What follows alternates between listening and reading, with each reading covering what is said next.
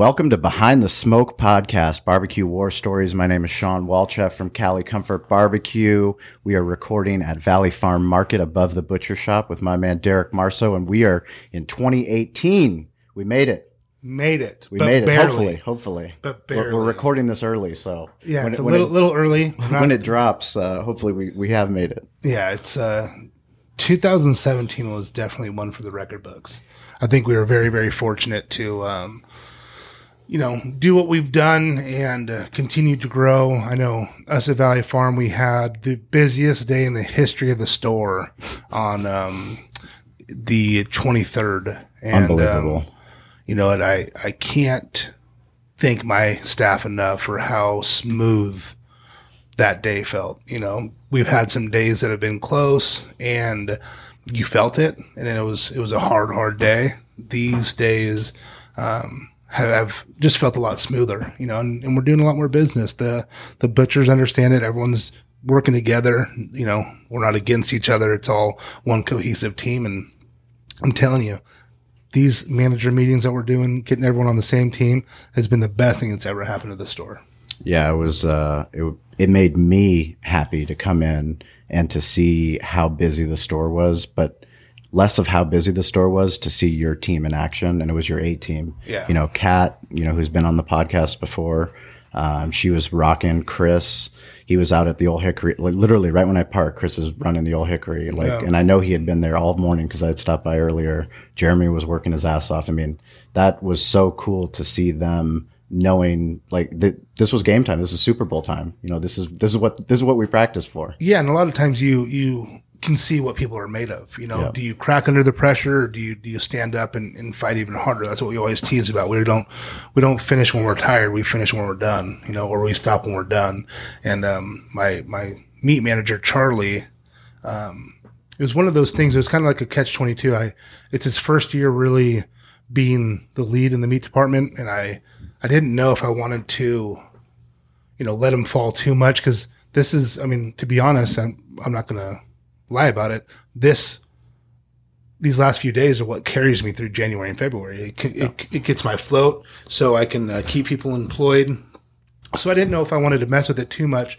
I wanted him to stumble a little bit, um, but not fall. So there was a night, no, no kidding. I, uh, for the first time in almost three years, bit the bullet and uh, called my dad and said, "Dad, you got two hours to spare? I need you That's to come rad. down here and uh, tie some prime ribs with me." That's right. And man, I'll tell you what, he was in his glory. He That's was so so so, excited. He's He been waiting down. for that call. Oh my! God. He's been waiting for that fucking. I'm call. telling you, he was he was like in his glory. Just what else can I do? What you know? Let's Oh do this. Let's do that. And I'm like, oh my god, dad.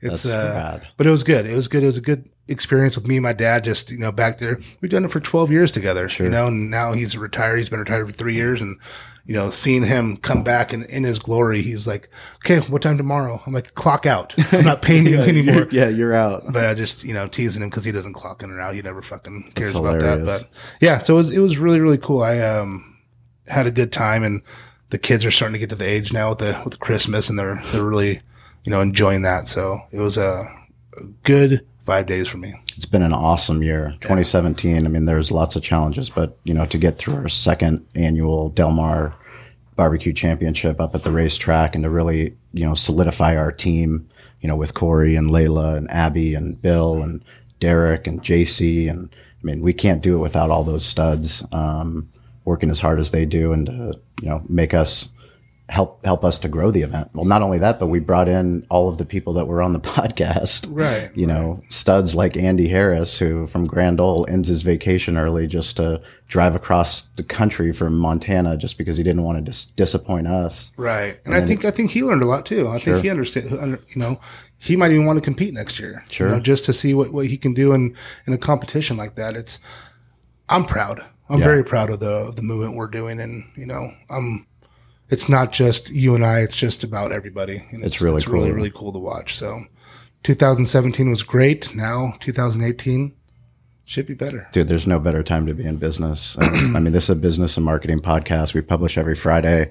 Uh, we are so fortunate to be able to have all these doors open up because of barbecue, um, because of the restaurant, because of the butcher shop. And really, we, just want to learn more from people that are doing really cool shit, uh, people that are willing to share their struggles. Because if you want to open up a business or if you want to succeed pretty much in anything in life, you have to embrace the struggle, uh, learn from it, and fucking keep grinding. Find comfort in being uncomfortable. Yep.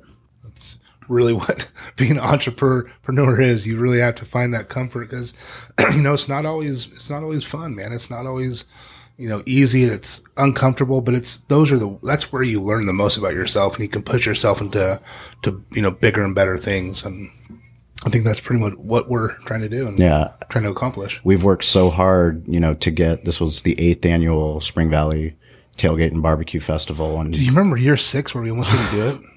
Yeah, I do. My eyes were bleeding. I know they were literally Literally I'm like, bleeding. we need to you need to close your eyes. You need to close your eyes, Sean. bad. Yeah, it was that was a rough year, but um, organizations and training, Shane stepped up to save the event for us, and um, I mean, it's just it's come such a long way to have an amateur barbecue contest where that many people are buying in, that many people are enjoying themselves, and you know, when we started, we wanted it to be other businesses in East County stepping up to the plate, and that happened this year. No, it's, you know? it's huge, and it's, it's happening even more and more and more. You know, and I, I think we want people to understand out here in East County, we have things that we can showcase too. Absolutely. and we're proud of. Sure. and for people to be able to try those things and the new exciting things that are coming out, that's what it's about. It's about everybody, I mean, we had Jack and his wife Whitney come out. My best friend, my best man, dude. Blue Lagoon Coffee. He Shout out because we're gonna have we're gonna have him on the podcast. He's he's he's, He's- grinding he's- it out. He's he's I hope- doing his thing. I hope he does his thing when he comes on here because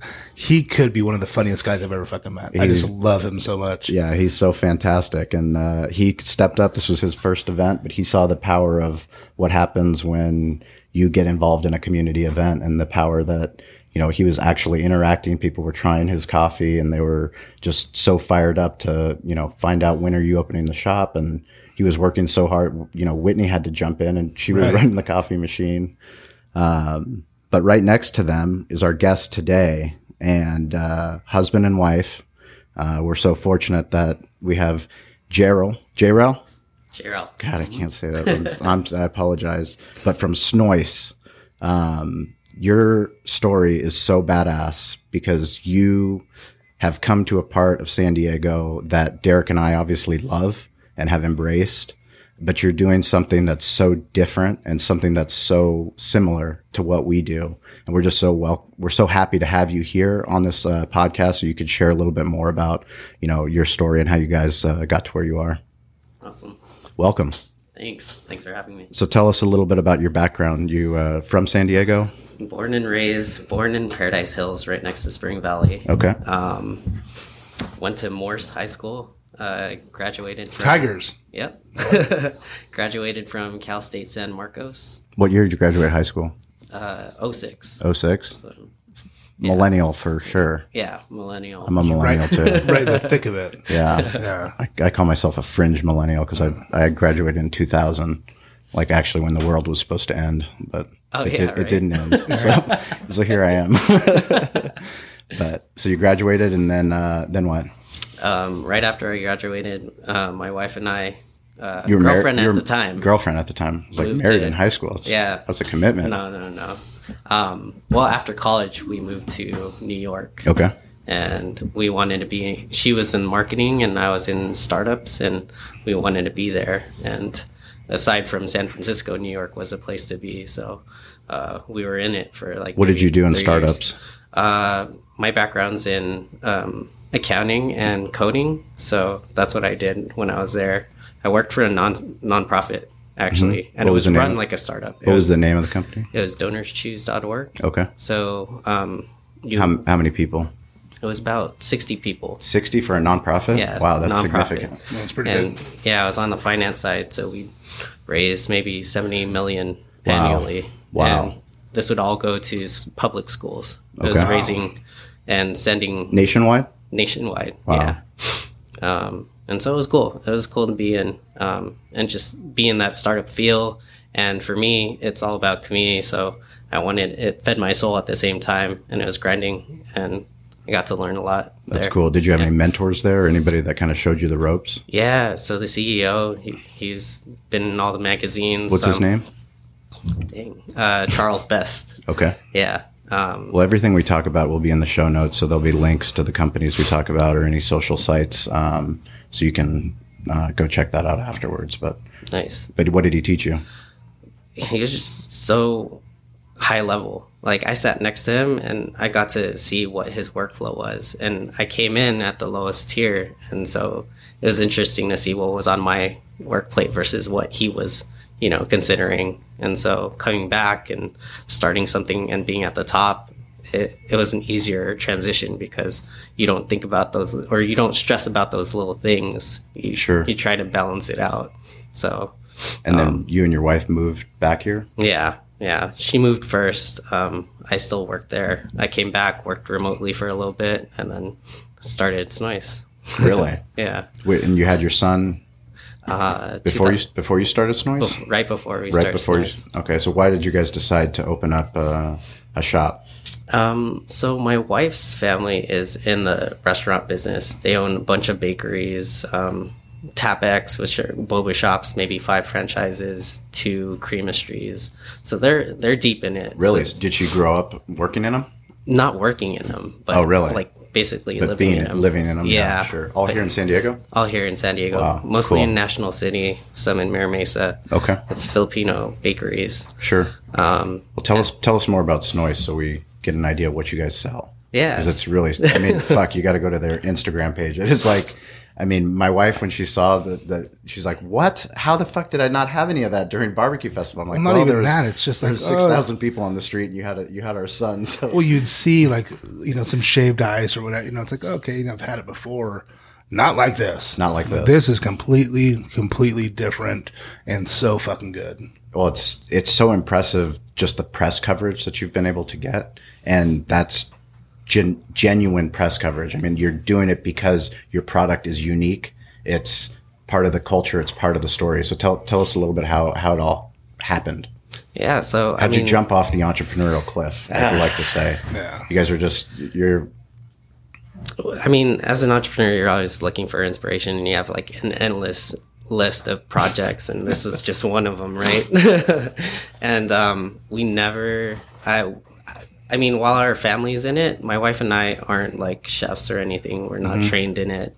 Um, so this was the last thing on our list, but um, there was an opportunity to kind of, um, well, let me back up. Diane's family wanted to hand down the bakery to her, and so this was a compromise. She wasn't ready for that, and we still kind of moved in and started our own thing. Really? and, you know, flexed our our startup muscles. And that Sure. that takes a lot for her to say that she's not ready i mean that that's a huge testament to her Was this location? What was this previously? it, it's always been at the same spot, uh, right inside Kababayan Bakery, which is her parents. Uh, Okay, so it's in the bakery. How Oh, okay. how big Yeah. is the bakery uh, maybe like two thousand square feet. Okay. It's like three shops connected. Okay. Yeah, and so we started off in the corner with like a inside the actual shop Yeah. Okay, right. Yeah, with like a cart. We were trying to go mobile, but Uh-huh. then you know, three months later, this was 2015 20 yeah, 2015. wow And then they were like, "Let's cut a hole in the wall and like put you in." And Really? it's Your- her, literally her wall. parents Yeah. said that? Yeah. Wow. Yeah, and so Because were you guys getting traction when you were in the store? we were getting a lot of traction. How? That's why just we we put up a hut and like held little grand open, soft opening, grand Mm-hmm. opening, and they saw it, and it was like at the end of summer, so they saw the potential. And they're like, okay, let's give you a chance. Like, we don't want you going around with a cart. Wait, was it? Did, how did you get the word out? Was it on social? Just social. So yeah. what? What were you mostly using? Just I, Insta? Instagram. Yeah. Yeah. And Instagram was good with ads back then too, Mm-hmm. before they changed the al- algorithm. So, Right. yeah. So what? I mean, you got. There's got to be some type of like. You just liked shaved ice. You liked the bobas, and that you said I can do that. I mean, how, how'd that even? I think it was like you guys. Like it was the first time we were exposed to it in New York. We didn't mm-hmm. think much of it. We came back. There was one shop called Eskimo that opened up in Convoy, and we are mm-hmm. like, "Hey, this is new. Let's try it." Because we've done boba before, you know, but we've never seen shaved ice like this. Yeah. And so we paired it with Halo Halo, which we serve and is our bestseller now. And yeah, Now, do you have to have a different like talk about like the machinery, everything? Because to me, this is really exciting because I, I don't know much about it, so I know I'm going to learn He a lot loves ice today. cream too. I mean, that's it's no joke. I'm not. I'm like I'm really really big into ice cream. I need to stop. But um, so what? I mean, is it different types of you know machinery to get the ice as thin as you want it and the the texture that you want? And is there different you know types of plates that you can use that make it more coarse, more fine? How does that work? Yeah. So um, with our shaved snow, we use a flash freezer, and um, it, it helps get that texture. Uh, we used to try and make it out of the regular freezer, and it'd take two days, and we didn't get the texture that we wanted. So we started off kind of selling other people's product in LA, Yeah. and oh, really? refining our recipe and trying to get it to their quality. Um, we wouldn't serve anything that was less quality. So if- once we came up with a recipe, we replaced it with ours. Really? Yeah. So how did you guys go about your recipe process and your, you know, the back end development process? Just a lot of, you know, Trial and error. trial and error. Seeing what Um, other people are doing in other markets. mhm. And a lot of help from everyone on the staff. We just let everyone in and said, hey, go You're, at op- it. you're open, transparent. Yeah. That's hard. I mean, I know Yeah. it's hard for me to let go of the reins sometimes, you know, but so what do you guys do for, I, I would imagine there's got to be some type of off season, right? Because it, when it's not, I know we're very fortunate where San Diego is pretty fucking hot all the time and it's, it's, the weather's always good. But when it cools down a little bit, does the business slow down? Do you guys have to kind of go more towards, because you guys do teas as well, right? Yeah. So it slows down a lot. I think people, cra- it's weird because people crave ice cream and drinks. Yeah, no fucking cold. shit. I crave ice cream every day. Right? But it's definitely a difference between summer and winter. Yeah. Um, we take this time to kind of work on other projects like remodel the store, or, you know, do different things. Like last year, we, we did a Kickstarter campaign and raised $10,000 to Really? remodel, yeah, the store. How was the Kickstarter campaign? Uh, Kickstarter campaign was grinding. Really? We barely made we, it. talk, we talked to uh, from Hart Trotter, and he was telling us about the the difficulties with the Kickstarter campaign. I never knew. I that you learned that raise- day. yeah. If you don't raise the the your minimum or whatever you set out to, it all goes away. yep. I had I had no idea. Yeah. So you guys set out to get ten thousand dollars and barely made it. Yeah. Ten thousand one hundred and forty-seven. Yeah. Nice. The last pledger was actually family that dropped 1K. yeah. Saved us. Like, Well, yeah. I mean, you have, minute. but but you have to put put that out there. You know, you're like, Mm. hey, we need help. Mm-hmm. You know, we're we're at nine, and we need to get to ten. It forces you to go and be uncomfortable and go ask as many people as you can because Mm-hmm. you don't want to lose the nine, right? Are those macaroons? Macaroons, yeah. So we always try to collab with local uh, entrepreneurs and businesses. And that's a, a guy named Damian uh, Abrams, and he owns Delicious Desserts, and he stocks his um, ice cream sandwiches, macaroon ice cream sandwiches at our store. Jesus. Yeah, he does amazing work, like churro macaroon ice Who cream. Who does all the camera work? Camera work. Uh, my brother-in-law. Yeah. Yeah. So camera work's very important. I mean, obviously, food photos are probably the most difficult things to take pictures of. Um, one of the things that we're fortunate is, you know, my wife she she absolutely loves photography, um, but you you have to be willing to also learn it yourself. You know, you have to know how to take a picture with an iPhone because you always have an iPhone. You have to know how to take video with an iPhone, but like it's got to look good, and like that goes. We talk about reverse engineering the the menu from the Instagram photo. Literally, you know, you're you want it to look sexy, but you need to get back to you know these ingredients. And how did you guys go about getting those ingredients? Was it based off of color, taste, texture? It was based of off, I mean, the customer, like Mm-hmm. whatever uh, audience we were catering to. And so our neighborhood in Paradise Hills is Filipino, and we knew we would be able to grow through them. And so ube was our most popular flavor. And it was a trending Mm-hmm. What's flavor ube? too. Ube is a purple yam. Yeah. So we're gonna ask a lot of these questions because we have. Well, yeah, no. uh, What's ube? Where do you get it? Where does it grow? Seriously. purple yam, and it's like a classic staple ingredient from Okay. the Philippines. Purple Um, yam. Yeah, and it was like trending in 2017. All the Filipino chefs were using it, and others were starting to play with it. Okay. Um, How many Filipino shops do you think there are in San Diego, or do you have any idea? not a lot, Not but a I lot. mean, like in the scene that we are, we're in, like Filipinos love to cook, so Mm-hmm. Right. they try to they find their way to the top of the industry. Mm-hmm. Um, Philip Esteban uh, owns cons- or not owns, but he works with Consortium Holdings. Um. He's salon. the creative director there. Really? And so, um, a lot of people from you know our area, uh, Paradise Sure. Hills, Spring Valley, um, you know, uh, just playing with these foods and exposing and exposing them. To the Absolutely. No. I mean that's it's probably one of the most difficult things to do, but it's probably one of the most important things that we do in business now is that, you know, the corporate culture of, you know, 31 flavors and Baskin Robbins growing to what it used to be. I mean, there's a reason why Pinkberries, you know, made a name for themselves. Like there's a reason why all these different fr- because people love dessert, people love ice cream, but like now you need to get back to the roots and culture, tradition. Those things are important to you. Um, how did you guys go about that process? Um, so I mean, I think that's what we're thinking of when we moved back is what do we want to do, uh, especially raising a child. What what because the business is an extension of you. So what did we want our values to express? And it was culture and family, and um, naturally it was Filipino desserts.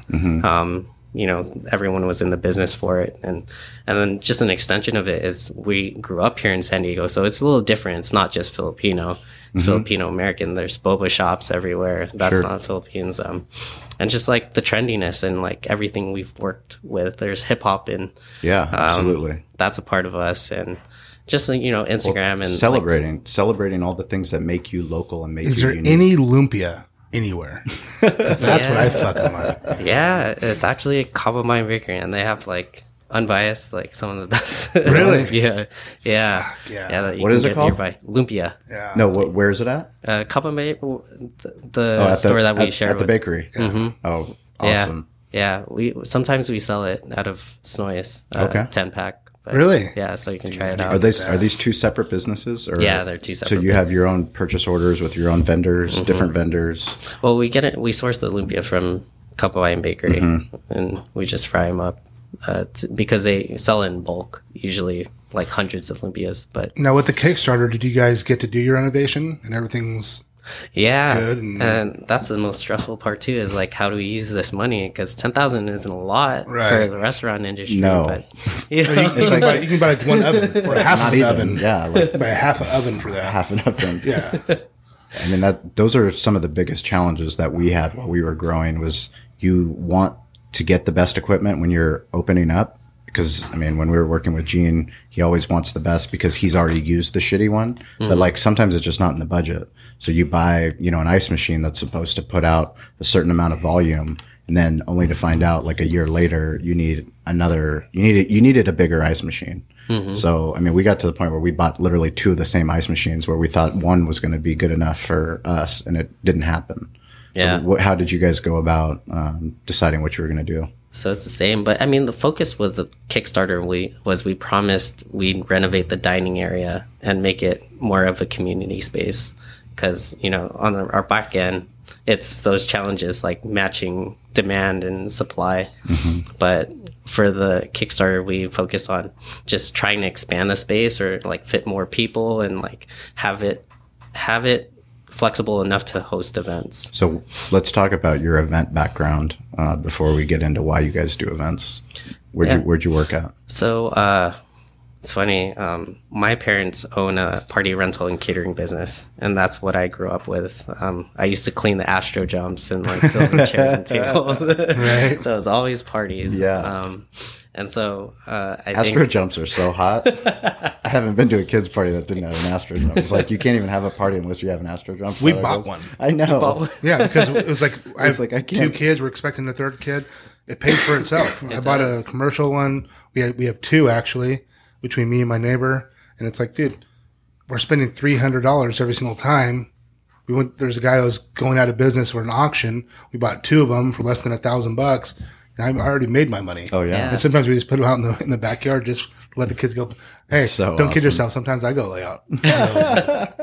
Calm It's the down, best you know. distraction. Yeah. they're safe and Yeah. you know they can just you can do whatever you want and Yeah. kids will be safe. How old were you when you started working for your family business? Thirteen. Really, like me? 13 years Yeah, old. it's Yeah. pretty much. I think it was twelve, working bussing tables and washing dishes. Fucking hated it.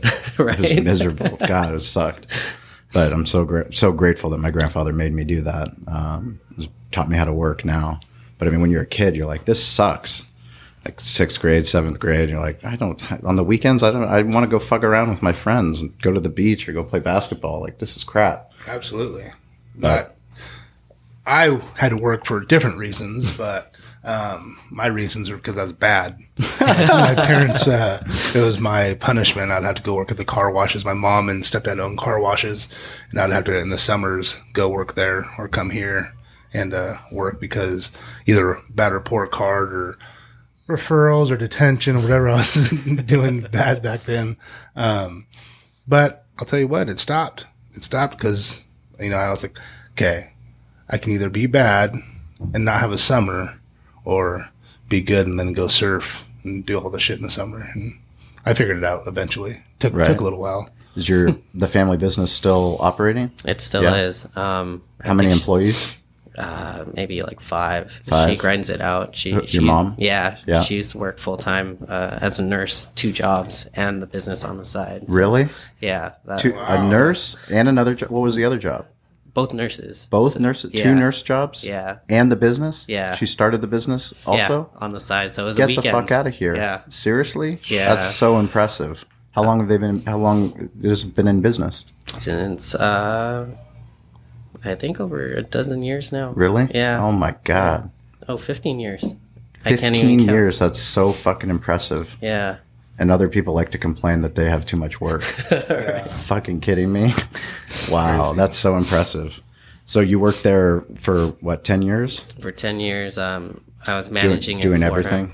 Yeah, and then we butted heads because it's a family business, right? butted heads. I, I kind of quit. So she's she's on her own now, but Yeah. I think I left enough groundwork where she can play with and like hire people and help her out because uh, she's a woman and it's hard. It's carrying tables and chairs, and Right. sometimes she forces herself to do it. You Did, know, did you help her go digital with, with Yeah. the, with the business? I mean, Mm-hmm. so much of all different businesses and different industries are facing the reality that the old way of doing business doesn't work. And you Mm-hmm. have to adapt to what, what's happening in 2018. In 2018, you know, people, I mean, I, if, if I'm ordering anything, you know, like I need, we're, we're focusing on just this year to put our menu online so that you can order, you don't have to call the host. You can actually just order from your, your iPhone. and that's a big deal for us because it's a, it's a pressure point that sucks. I mean, I hate calling and getting put on hold. Like I don't want to make our customers go through that. And, you know, those things are important for any business. How much of your business is pickup? 20%. No fucking way. Yeah.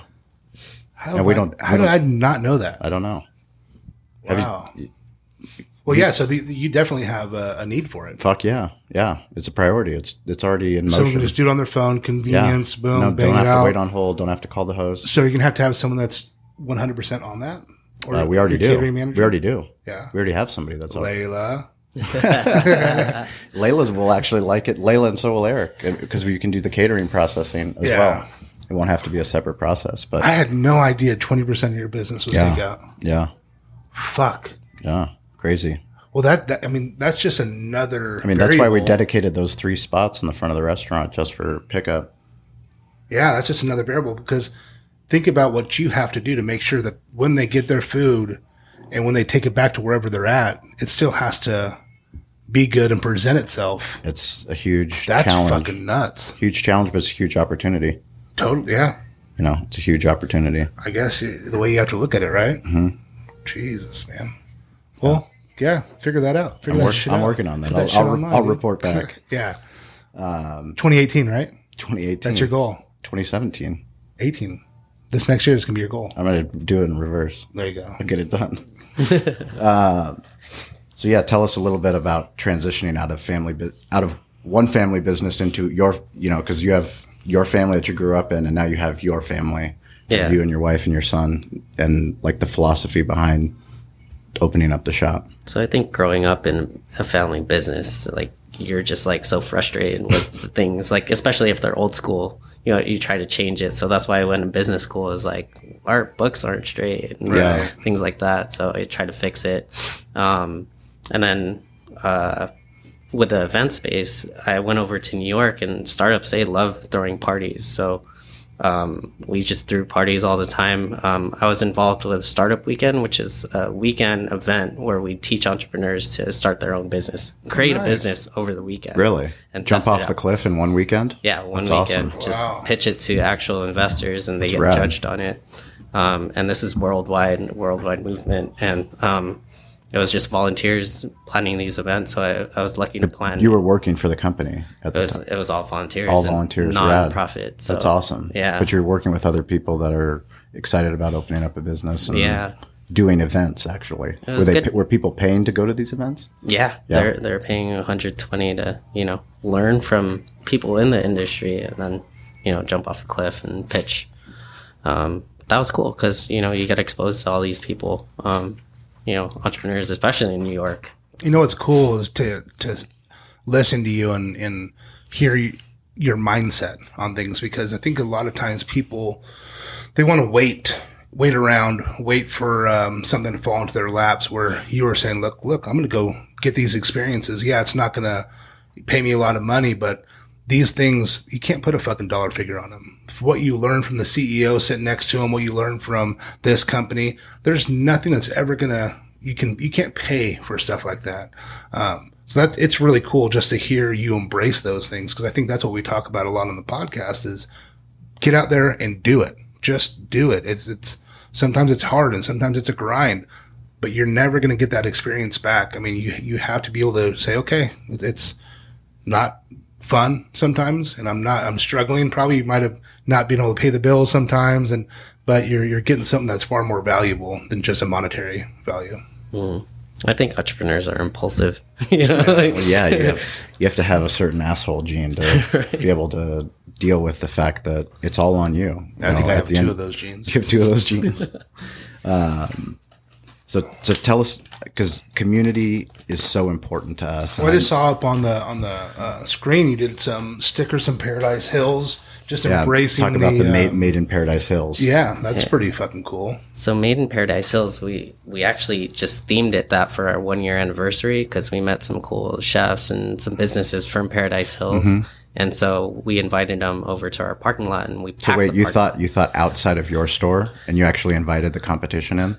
We Oh, love uh, that. Not exactly the competition, but I mean, Well, it's they're never not. They're not competition. Yeah. It's it's commu- uh, The problem is people see it as oh that's the store across the street. They're going to steal my customer. It's like this is our neighborhood, man. Like Yeah. if we don't fucking care about our neighborhood, then there's nothing good that's going to happen here, Yeah. right? Exactly. Yeah.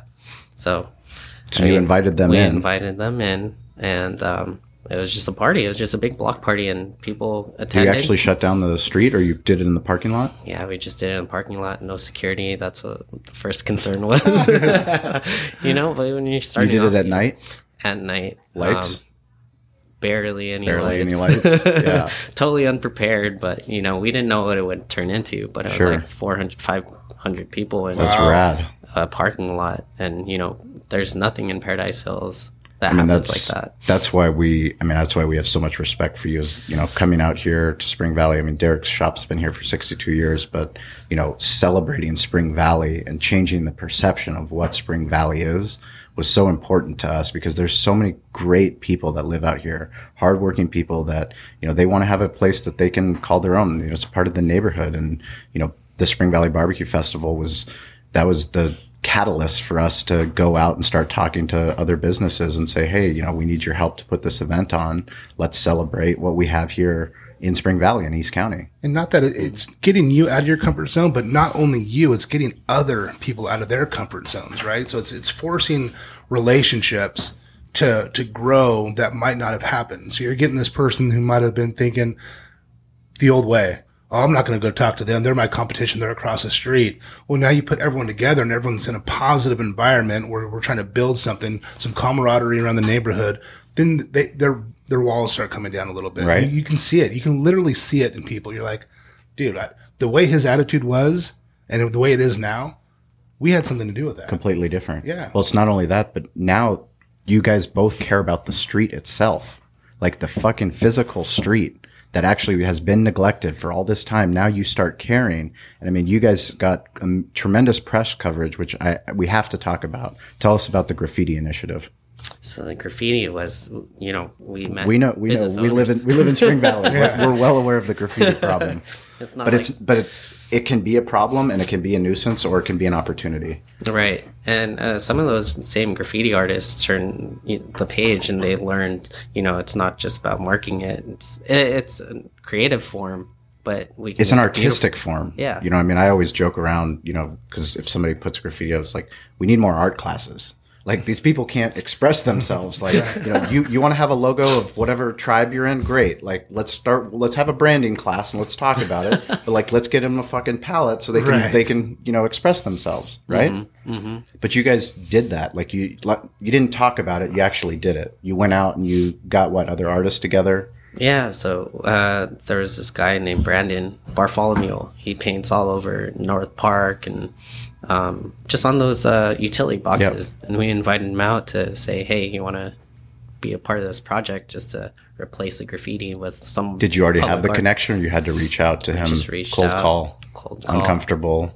Hey, this is who we are. This is what we're trying to do. A lot of cold calls, but Isn't yeah, cool? the cold call worked. Hey, but, I mean, you you see it on the news, or but so many people don't take the action. Like, oh, that would be cool if we did that in our neighborhood. But like, it takes somebody, and it's a lot of extra fucking work. You know, it has nothing to do with running your shop, but it does. Like it absolutely does because once you go and you put yourself and you create this community event where you're bringing in other businesses that are in Paradise Hill and you're celebrating Paradise Hills. Now people are taking pride in Paradise Hills, right? Mm-hmm. I mean, they're fired up. I mean, you guys had such an incredible turnout this last year. I mean, I wish I could have made it to it, but I, I watched it all on social. You guys did a mm-hmm. great job, you know, talking about the event, doing Facebook Live, doing all kinds of stuff that is really cool because people are proud to be a part of that event. Artists, all the people that you had. Talk, tell us a little bit how of how it went. Was this the second year or first year? Like first official year, The first official year of that event, the night market. the night market. Um, but it all started from that one year anniversary because Right. we didn't think it would grow into anything. But it was people asking, "Hey, we got to do this again. We got to, you know, we love seeing the businesses. We we never knew that this business was from this area, sure. and so Well, you know, it, all of a sudden it creates pride of family too, because there's family businesses that it's just been stagnant. You know, it's been stagnant. It's been year over year. You know, either the the next generation's either embracing it or they're not. But now it's like, well, something's shaking that up. Something's shaking up our normal course of like literally we shut down the street. So it's like you know, neigh- people driving by like, well, why is our street shut down? Well, it's shut down because there's you know amateur barbecue teams out here. We're promoting you know Spring Valley and all these things, but that gets people excited and they're like now they tell mom and they tell dad and they tell grandpa and they tell you know the kids like come on out like let's go and show off our business and let's improve that window that's been broken or that needs to get fixed up and like let's make it better and now all of a sudden you've got this pocket this community and this village that's actually doing something that's exciting and then they think about it and they're like well next year this is what we're going to do mm-hmm. you know we're going to do this to improve it. To to see that there's other communities that are embracing this too because Paradise Hills is is very similar to where we're at where it's an eclectic group right? And how do you get everyone together and like you said make sure you have enough security to make you know because we don't live in the best neighborhoods sometimes but to see that there's leaders out there that are doing that that's what's important. Because at the end of the day it's not about us. It's about everyone. It's about everyone in the community coming together and having a sense of pride. That's what's going to build the community and make it better. You know as much as sean and i would want to go out and pick up all the trash on the street and try to clean everything up we're only two people. But if we can bring everyone together and give everyone the sense of pride like hey we're going to make spring valley great again. I mean not to be political i didn't Yeah. that didn't come out right but um, you know we are nowhere near as impactful as we are with without everyone involved. You know, getting everyone together, going towards a common goal, saying how how can we, you know, make this great. That's where you start make you start seeing changes. You know, and kudos to you for for doing that and being that leader because it's not it's not easy and to make those cold calls dude, that sucks. I don't. Oh know. god, it's so hard. Yeah, it's hard to to do. I mean, sometimes I'm like, hey, Sean, you want to call him? you know, because I, I mean, sometimes it's not a cold call. You have to reach out through email. You have to send a direct message. Like in this day and age, we have a lot of ways to get in touch to not have to go through a gatekeeper. But like, if you're true and you're honest and you're telling people this is what I'm doing, you know, you have a skill set that could be very valuable. And I'm sorry, I don't have any money to pay you, but like, we're trying to build something that's bigger than Paradise Hills. And it's this because there's villages all over the world you know like mm-hmm. this happens all over the world but it takes a catalyst and it takes going outside of your normal course of business to understand that if the community isn't embracing it then eventually people aren't going to be in that community. You know if you look at malls across america like the old mall tradition the big box retail stores that like that's failing. So people are finding like, how do we get people to Big come back to the malls so that you know all the moms aren't just sitting on their phone and ordering products through Amazon Prime to come to the, the door? Well, what are they doing? They're changing it so it's like you don't have to go and make a transaction. We're making it a community space where there's uh, there's comedians, there's people playing music, there's a place where you can take care of your kid, there's a changing table, there's a place for your dog. Like I just want to go there. I don't have to spend anything, but it's like Rosie just went to UTC. I haven't been there yet, but she's like, she can't stop talking about it. She's like, it's like probably one of the most vibrant places because it's it's anti mall. I mean, it's anti what we grew up knowing what a mall was. you see, that's how they do it. Did you know that's, Oh, how that's they do rad. it? I saw no I saw that idea. photo. That's fucking cool. It's really So- cool. H- how'd you come up with the name? That's Uh, it's a little different. Yeah, so it was actually a joke. We didn't think it, yeah. Uh, it was. It's obviously a play on words, snow and ice. But um, Noise. we were watching Key and Peele, and there's this episode where he just keeps saying noise, noise, and uh, yeah, it caught on. It was the most memorable. We almost Right. called it something lame like Snowhound or something.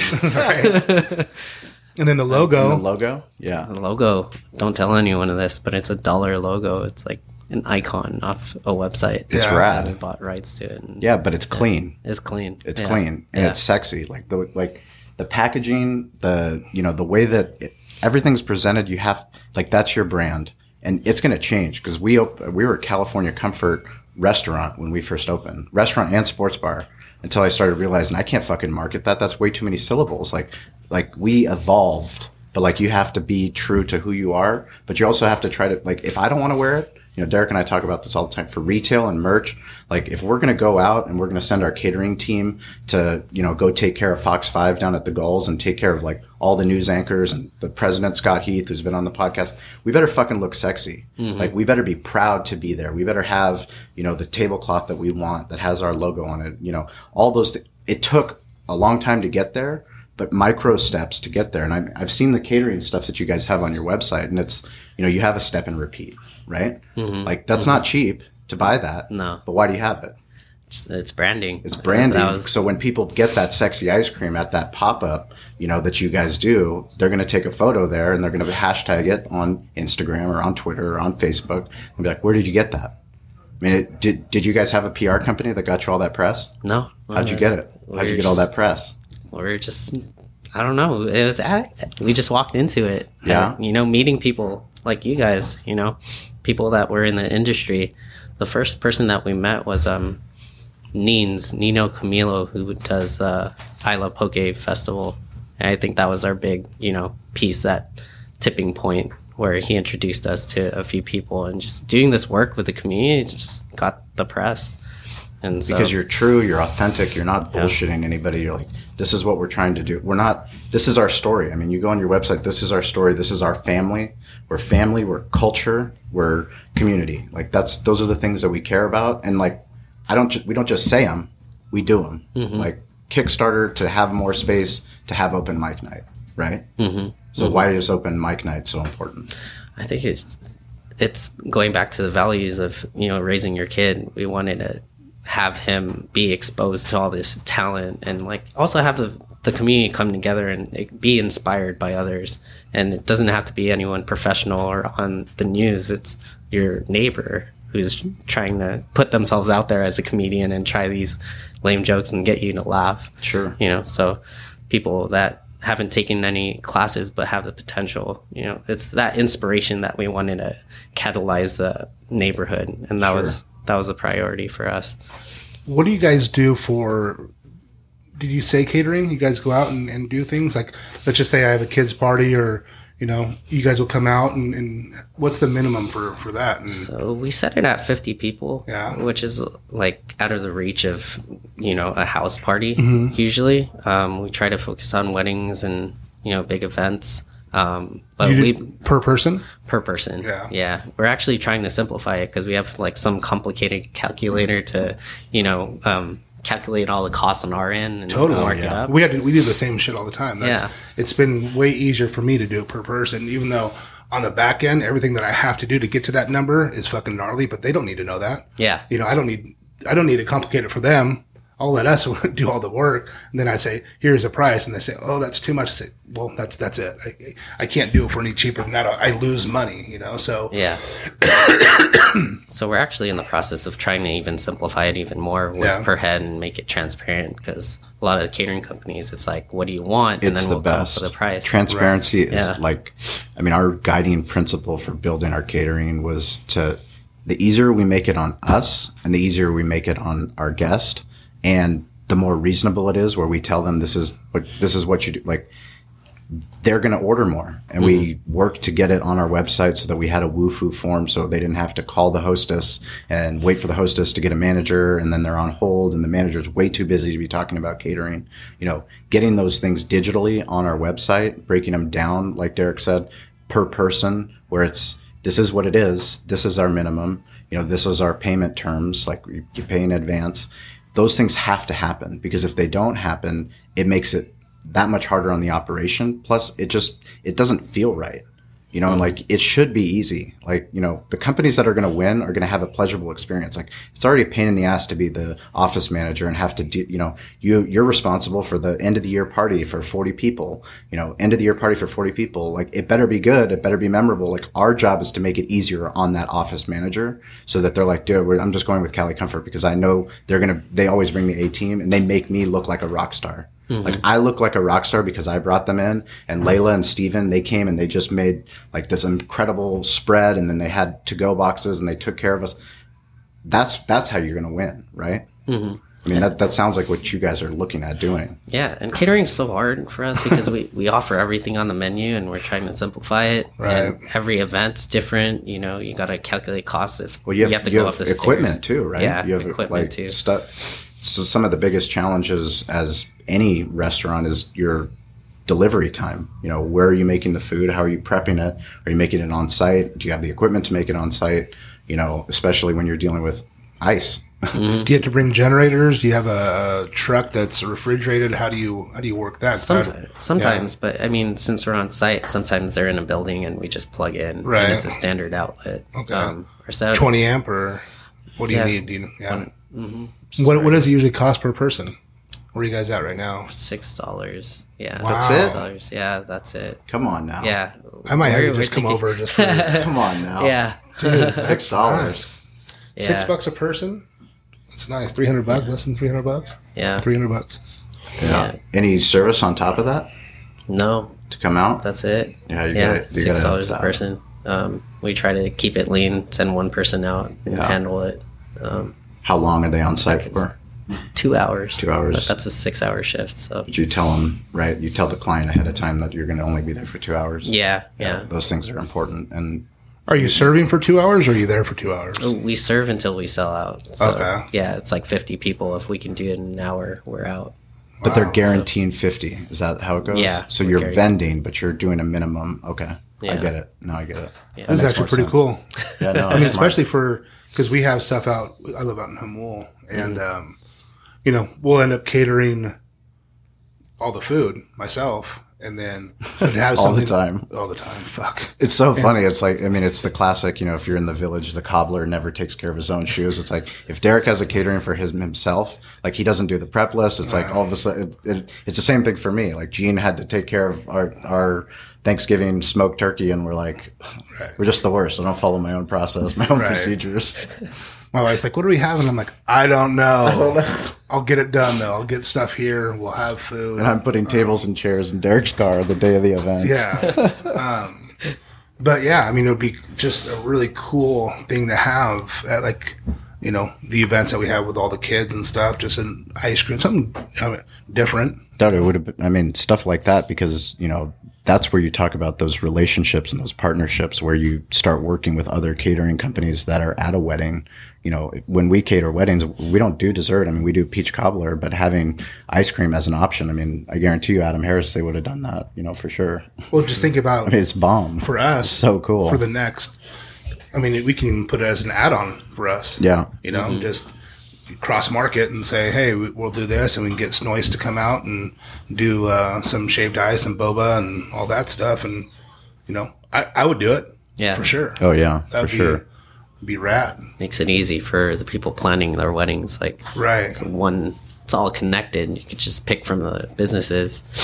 But So talk about the press that you guys got and why it was important to get it on your website and put the links up there because some people, you know, don't understand that back end SEO side.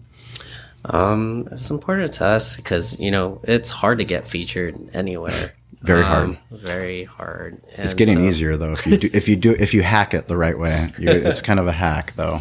You got to understand and you got to do things right. I mean, if you do things right and you're telling the right story, I mean, not everybody's trying to make their community better, and it's not about Snoice. It's about Paradise Hills, and that's really why you guys have gotten you know extra coverage on top of having sexy product and things that taste amazing that people really want. Right? I mean, actually, I think we haven't even reached our potential f- with our food. Like we've been getting a lot more press for Made in Paradise Hills or um, these events, but not exactly our food. So until recently, and so I think that it's it's important for us to share it because we don't get it that often. Uh, Um, and it's kind of our way of like patting ourselves on the back because there's no other way where we can kind of say, "Hey, Well, sure. Well, yeah, it, but it legitimizes you too, you know. And it's like for us, it's not about us, but like we went on Fox. Fi- Like if somebody wants to get involved with Spring Valley Barbecue Festival, if we don't have a link of what we went on, you know, Channel Eight to go do, like that's the easiest way to tell the story, you know, mm-hmm. because we're there telling Heather Myers exactly why. You know, we're putting, we're bringing amateur barbecue teams out and why we're bringing other barbecue restaurants out and organizations and training the people that we're raising money for. It, it's all right there in a, you know, professionally produced video, right? And I think it's the best way. Press is the best way to tell that extended story. Like, there's so much to tell. I mean, so much history behind a logo or how much you um, wanted, the values that you wanted to express. And so we use that as an outlet because uh, Instagram, they'll swipe over it. They're just looking at the pictures Right. and stuff. So um, that's why we embrace the press. Sure. Well, it's it's embracing the press, but you guys, you know, it's the thing that we talk about. Like you guys are your own press. Like you know, you've you've turned into a media company, which is what we talk about by for us podcast. I mean, you we all have to be our own media company. We have to embrace the fact that we need to know how to use video. We need to use how how to take photos with our iPhone. We need to know how to publish. We need to know how to create content because you don't know where those eyeballs are going to come from and you don't know who's going to come into your door anytime right mm-hmm. i mean anybody at, at any point you know we wouldn't have the relationships that we did if it wasn't for embracing the opportunities that are out there and letting people know who cali comfort is whether they even come into the shop ever or not Right. What are those little balls in the boba teas? I've always wondered. So I'll have them, and they have you had that before, i haven't dude? Try Oh, whoa. it. It's like a little. um which one This Either is one. a Thai tea and this is an Okinawa. So okinawa For you listeners, we my, have- my brother was born in okinawa we have uh, Yeah. these boba teas here right now. Sean's opening up, and there's little ball. Is this? Are they everywhere? Yeah, they're Yeah. everywhere. So Yeah. everywhere throughout the United Oh. States, usually people are, are having them. you even have a logo I had them at a at a pho place. Yeah, not. Ooh, open it. there you go. There you go. Um, but there's like little balls of uh, I don't know. What, It's a tapioca balls. Tapioca it's, balls? It's just starch. There's no nutritional value to it. Right. It's just kind of um, it's an Asian craze where they wanted to change it up in their teas and milk teas and It's just good. have a chew. it's really good Seriously, just it's different, really good. right? no it's really good did you did you get into those I think- balls? Yeah, I think, Chew oh, 'em, yeah, bro. I already did. Nice. They're bomb. It's just different. I'm I'm a fan.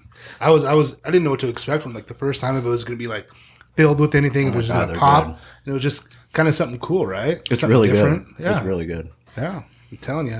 And then talk to me about the Halo Halo. So that's uh, another classic Filipino dessert. Okay. Um, it started off with just beans and milk because that's what Beans? uh, beans, Really? beans and milk and ice. It's their way of staying cool in the Philippines, and it's all they could afford. But you know, they started throwing any and every ingredient in there, and halo halo means mix mix in Tagalog, and so that's their. I think every um, It's like a culture- dessert dessert goulash.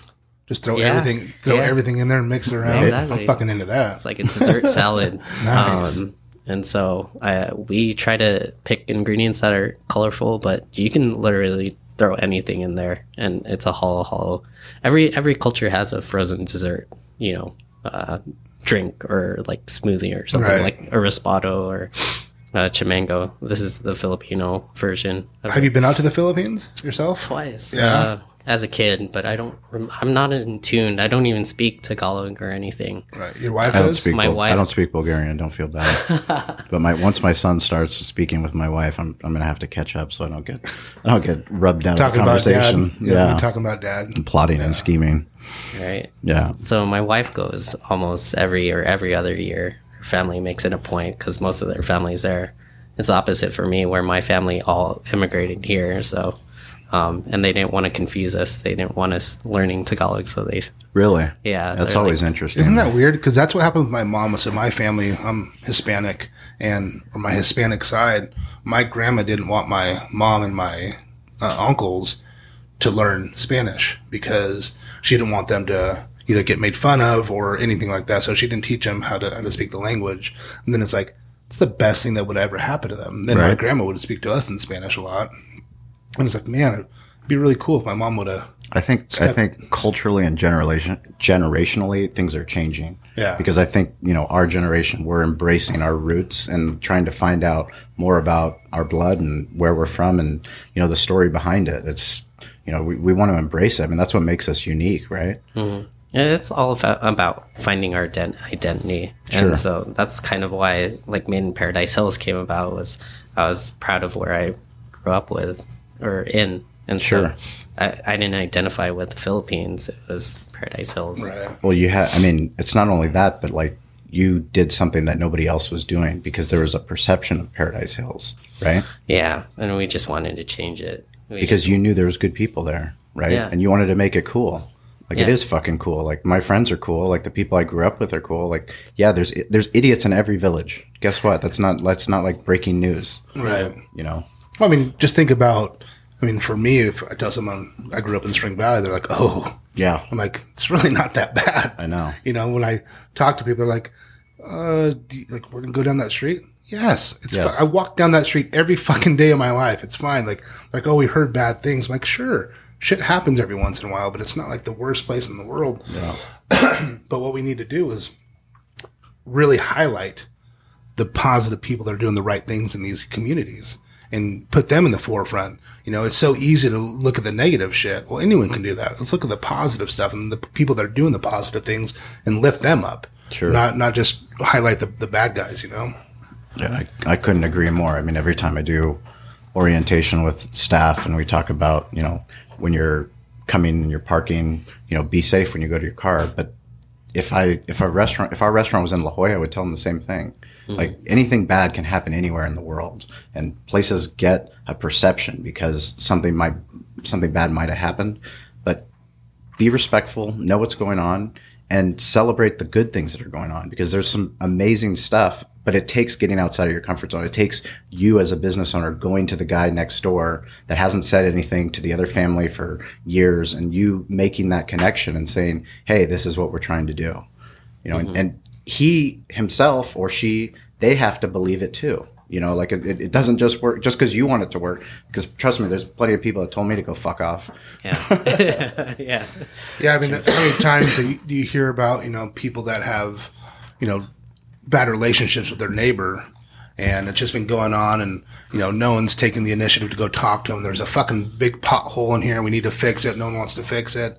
And then the next generation comes up and they're like, look, let's put that shit behind us. Who cares? I'll fix it. And you go and fix it. And then you open that relationship up and you start talking to them. Then all of a sudden they're like, oh, there's one here too. I'll, I'll, I'll help you fix it. Then you start getting a little bit of traction. Then everyone wants to start helping, and they they realize it's not just you looking out for just what you get. It's look, we, we all want this to do better. We all want Paradise Hills to to get a better name, um, Spring Valley to have a, a great name, but it takes that person to take that step, that leap of faith. That's Yeah, It's not always easy. It's really fucking exciting for us because you know what we always said was since the Santa Sofia parade in Casa de Oro that, that was my shit. I you know since then there hasn't been anything until the Spring Valley Barbecue Festival, and now with what you guys are doing in Paradise Hills, this is something that we can all celebrate together. Yeah. you can bet your ass you're gonna have to deal with us helping out with whatever you need. yeah, Yeah, no. whatever you, know, need anytime. You, you made the commitment to us, and you came out and you stepped up and you came out to our event so that to help us raise money. And you know, we learned because you did what you said you were going to do, and we know how hard it is owning a business and going out and doing those events. But that's where you grow the most. That's where you actually make those relationships that count. And and my wife grew up in Spring Valley, so she was super proud to see.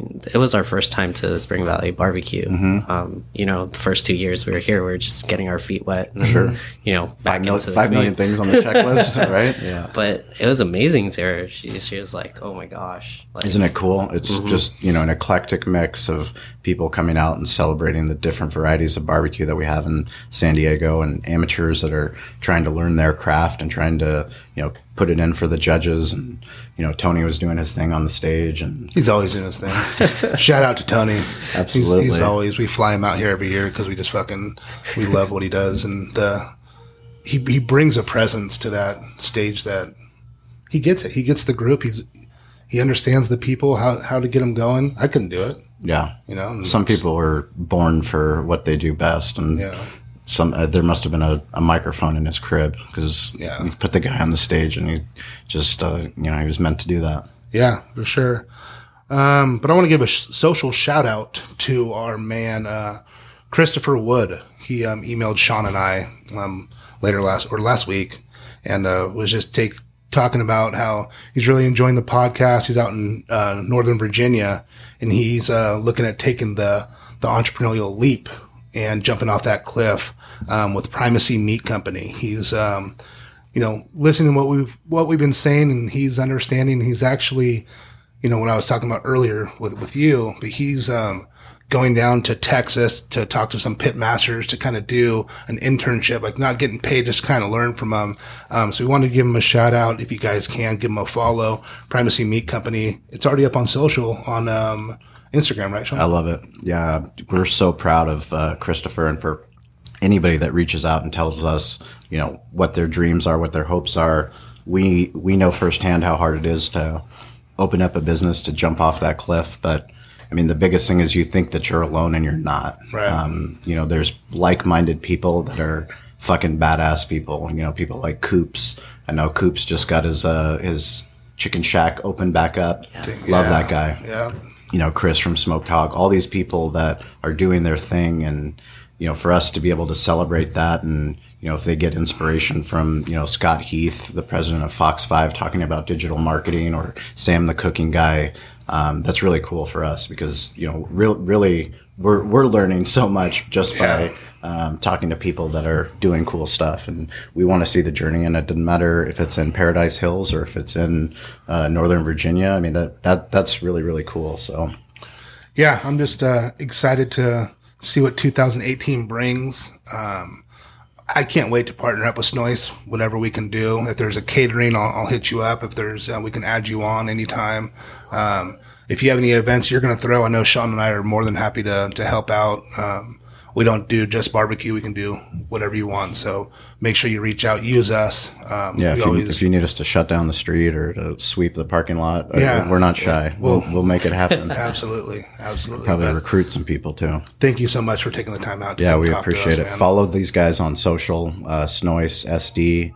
Uh, interact with them. Go down, check out the shop, and uh, be sure to write us a review on pod on uh, iTunes because that means a lot to us. It helps out the show and uh, And send us some emails. Send them, if you guys need any stickers, whatever you want. Let us know. We'll Oh yeah, we got can. free sticker. You got oh you got some hot shit, man. Dude, I don't got some don't new bullshit. Don't be don't be shy about that. I'm Fuck those shy. stickers have been flying uh, flying off the shelves. Dude, Corey's yeah. hiding them on social on Insta stories. Corey's Yeah. been hiding them in the beer. Yeah, they've been inside a the Yetis. Big hit. Did some shirts. They're really good, man. I like them. I dig them. Just an old vintage uh, neon that I had up on the store. Figured Yeah, put I love on, it. Put it on some stickers and I fucking shirts. love it. Yeah. Yeah, hit us up. We'll get you some free stickers. Um, we appreciate you guys tuning into the podcast. It means a lot. Look forward to a, a big 2018. Boom. Done.